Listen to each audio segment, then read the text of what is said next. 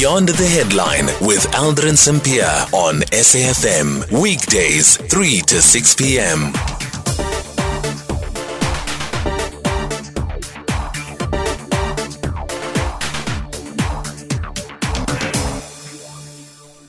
It is eight minutes after five o'clock, and it's time for the interview. Today, we tackle the subject of military coups in Africa, looking at why this remains a vicious cycle. Um, remember that um, with Agenda 2063, um, that was adopted by the African Union back in 2013.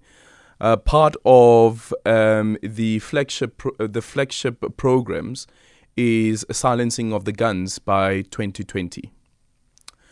Past 2020, of course, that didn't happen. Um, but now the warning is that there is a resurgence of military coups on the continent, especially on the western parts of the continent, so the western countries in the Sahel region.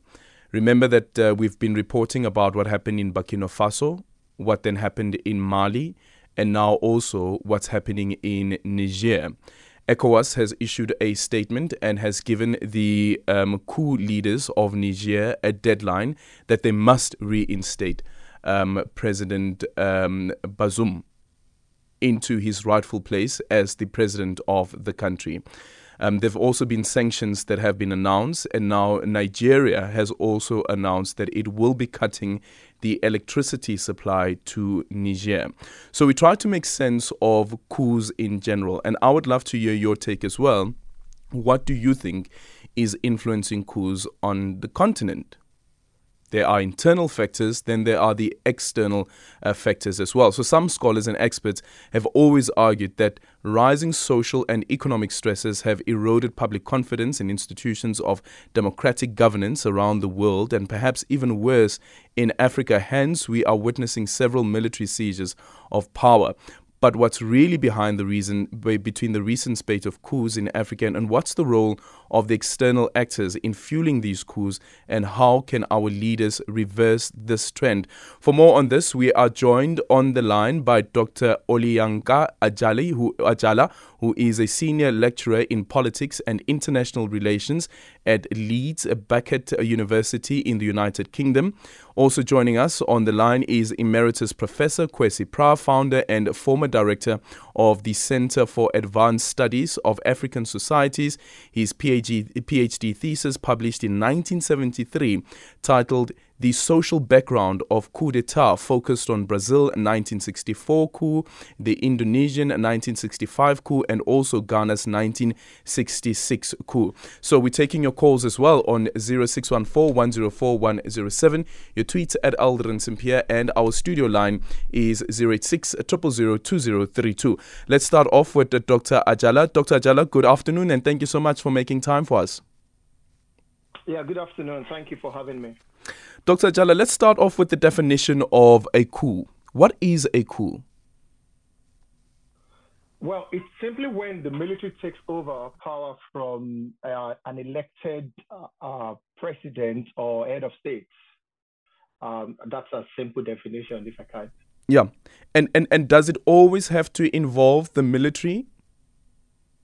Yes, it, it's not necessarily military, but anyone that is not democratically elected um, taking over power is, is regarded as a coup.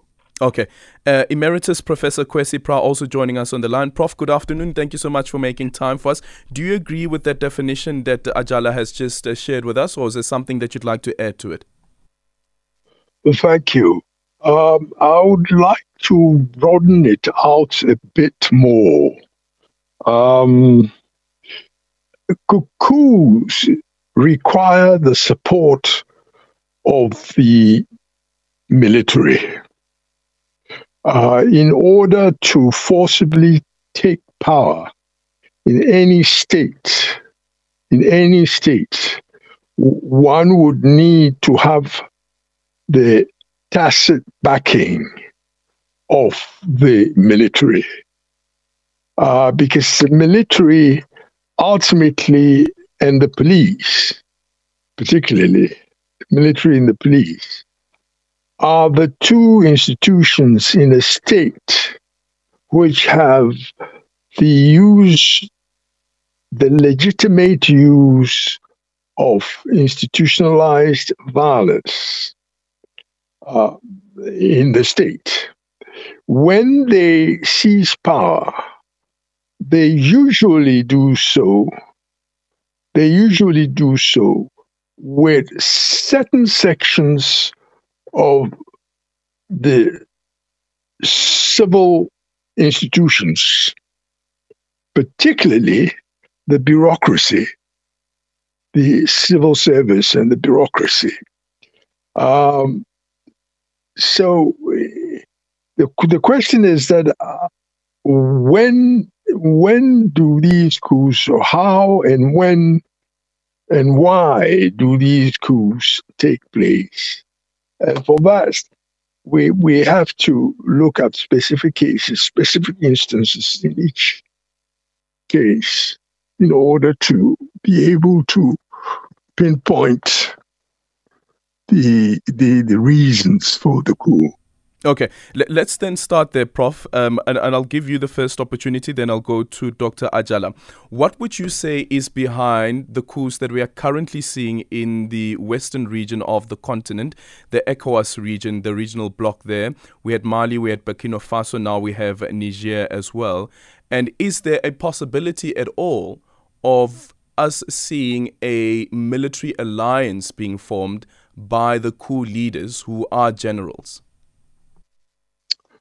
Uh, what what we what is happening in the in, in the Sahel area relates to two important factors.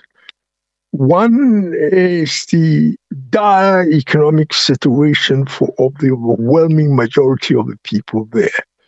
The the quality of life, the standard of living, the conditions of existence currently have become, in the last few years, uh, worse than they've ever been for a long time. And this is an important factor. Where people are happy, uh, where citizens are contented, it's not likely that you would have coups. But when the economies deteriorate to the point that the masses begin to suffer previously, then uh, they they they give reason to to the military to want to seize power. Secondly, uh, you must not forget that um, the neocolonialism in Africa is still with us. And in fact, in these states, the French have been too slow in in handing over all the strings of power and authority in our societies to to Africans, uh, starting from from De Gaulle at the end of the fifties, uh, when in the space of two years, two, three years, 12 states emerged out of French West Africa and French Equatorial Africa. Um, the French have not really pulled out. The French have never decolonized the extent uh, that the British, for example, have been able to to do.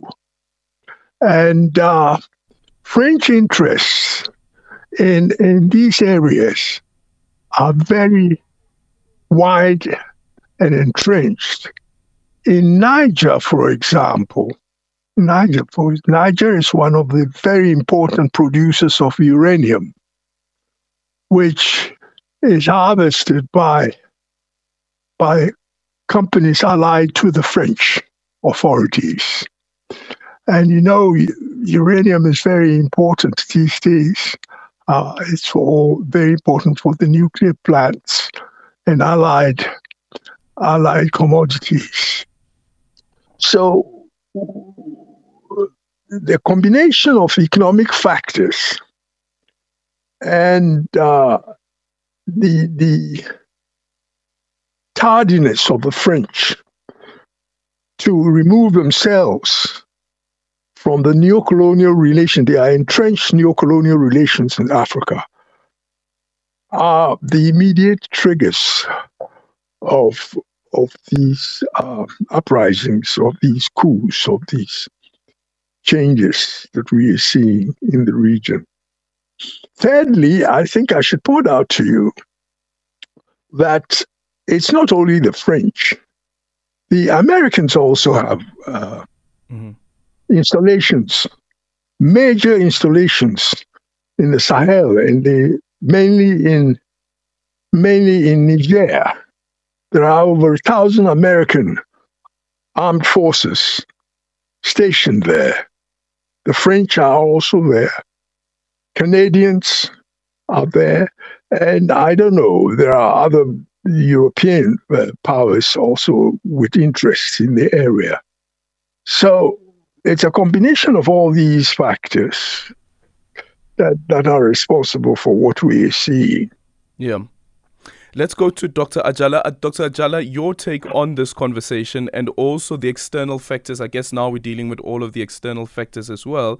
Is that in the recent coups that have taken place, and the prof now speaking about the French, the, the French influence and the former colonies of um, of, of of of France, is also for me what happened in Mali, for instance after the after the the military leader there decided to eject the French troops, um, it was Niger. It was President. Um, pre- pre- it was pre- President Bazoum who said that they can come into Niger. Yeah, absolutely. I agree with um, everything Prof said. Um, in, in addition to the broad um, economic, um, socio-economic situation of uh, many countries in Francophone Africa, uh, as mentioned by Prof, and uh, they, they, there have been uh, a lot of um, resentment against uh, foreign military occupation. So uh, when you look at um, what happened last year when France decided to pull out of of Mali, President Bazoum was quick to invite um, the, the military to come to Niger. And this created discontent within the military, and not just within the military, even within the country. Um, several um, well known activists um, uh, opposed the idea. Um, segments of the military, although many of them did not come out to say that, opposed the idea because they felt the large presence of military or foreign military undermines them. It undermines them. Uh, and it's one thing they are not really happy about. In, in 2018, um, I wrote an article um, um, predicting what might happen with the US drone base in Agadez. When the US um, decided to open the largest or to build the largest drone base in Agadez, I wrote an article then where I stated that this could actually be a magnet for insecurity and destabilization. Because we've seen this happen in Afghanistan, we've seen this happen in Pakistan. And I said this drone base could be a magnet um, for, for terrorists because they, they, they, are going to try and um, um, attack and use that as an excuse for recruitment to say, well, you have increased foreign occupation. And that was exactly what happened. So when the forces, uh, when the military were pulled out, the, Fr- the, French military were pulled out of Niger and moved into into Mali, um, pulled out of Mali and moved into Niger, uh, it created some in the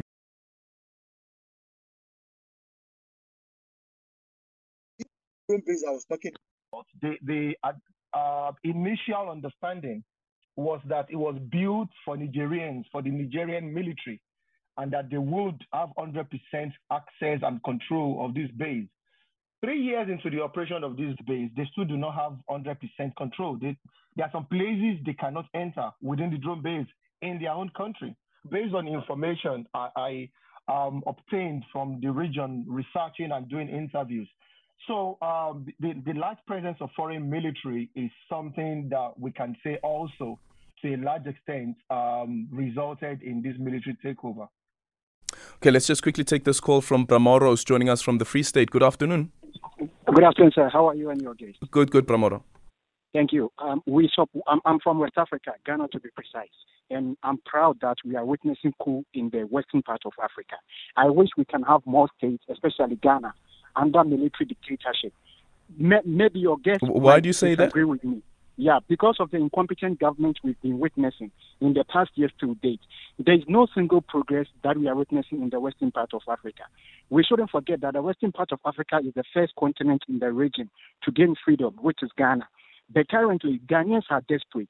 Nigerians are desperate. We all see EndSARS movement and the rest. In Ghana, they Fix the Country movement that is aimed at um, admonishing the, the government to, to do the will of the people. As I speak to Adrian, if you go into Ghana, the government can't even employ people.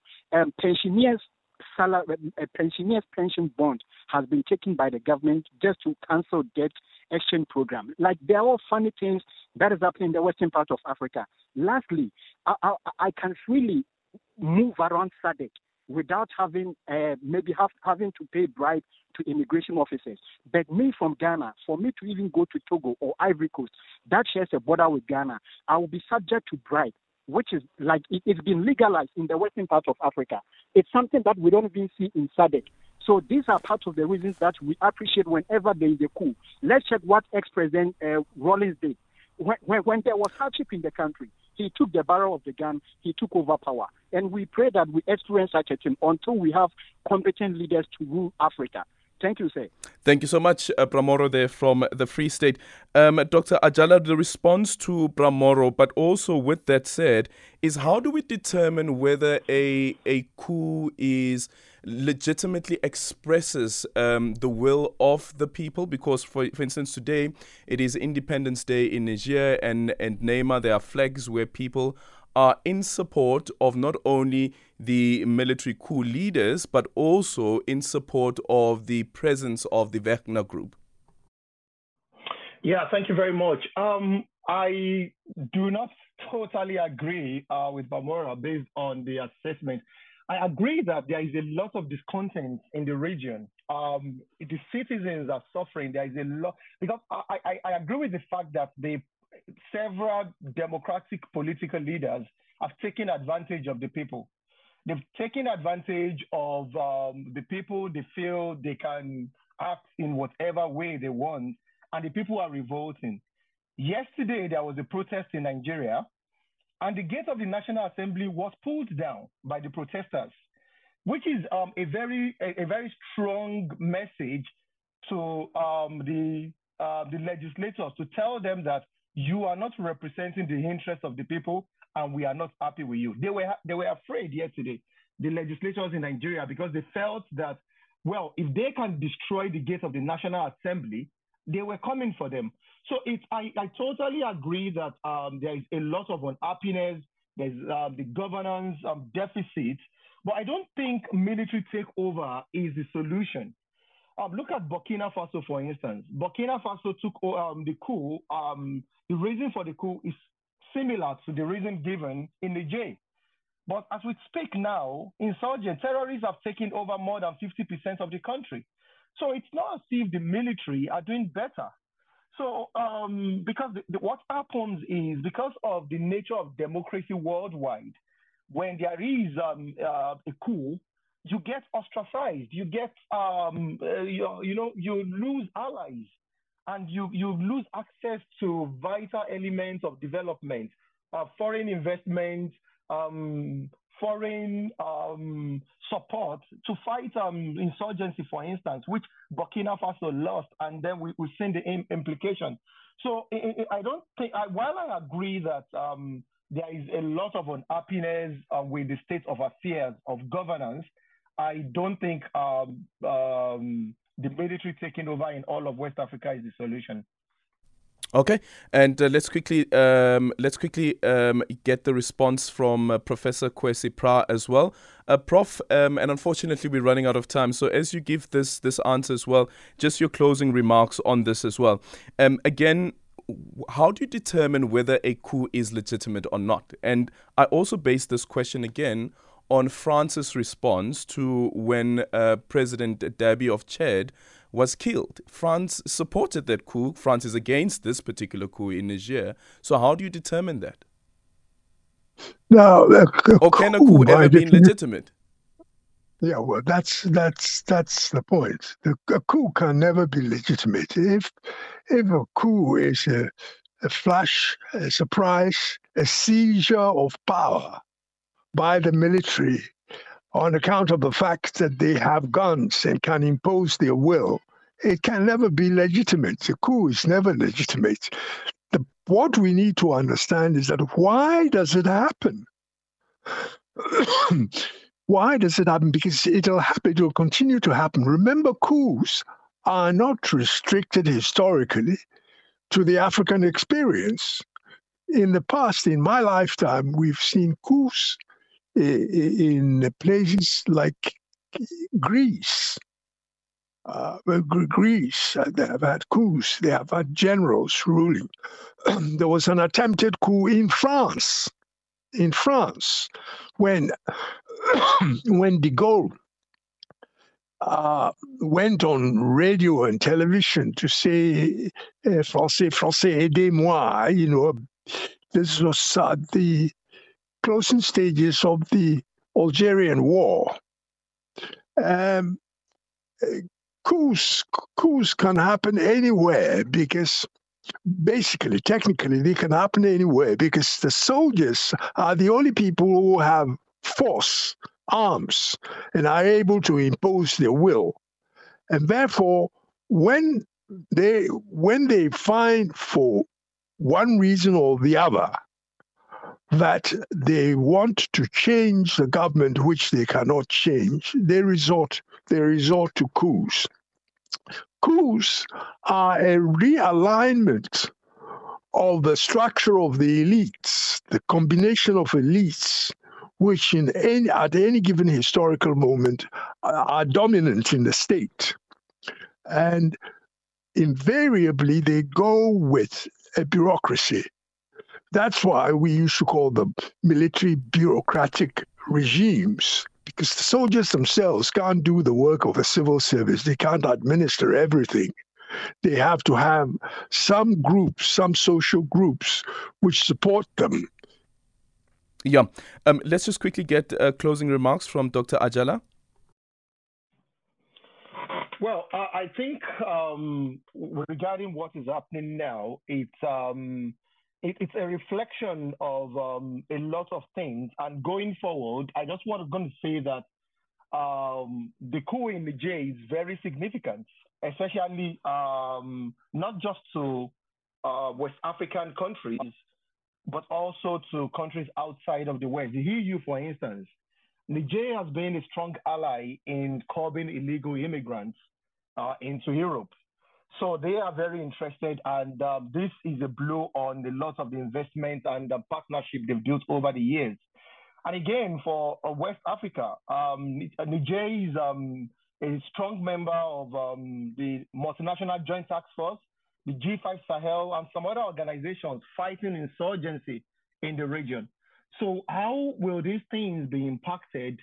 How what would happen to the fight against Boko Haram, Islam, um, Islamic State, and West Africa in the region. These are the kind of things that we should be looking at and saying what would happen because these are very serious things that could pose significant consequences. Thank you so much for your time, Dr. Oliyanka Oliyenka, um, Ajala Senior Lecturer in Politics and International Relations at Leeds Beckett University in uh, the United Kingdom, and also Emeritus Professor Kwesi Prah, founder and former director of, of the Center for Advanced Studies of African Societies. It's uh, two minutes after half past five.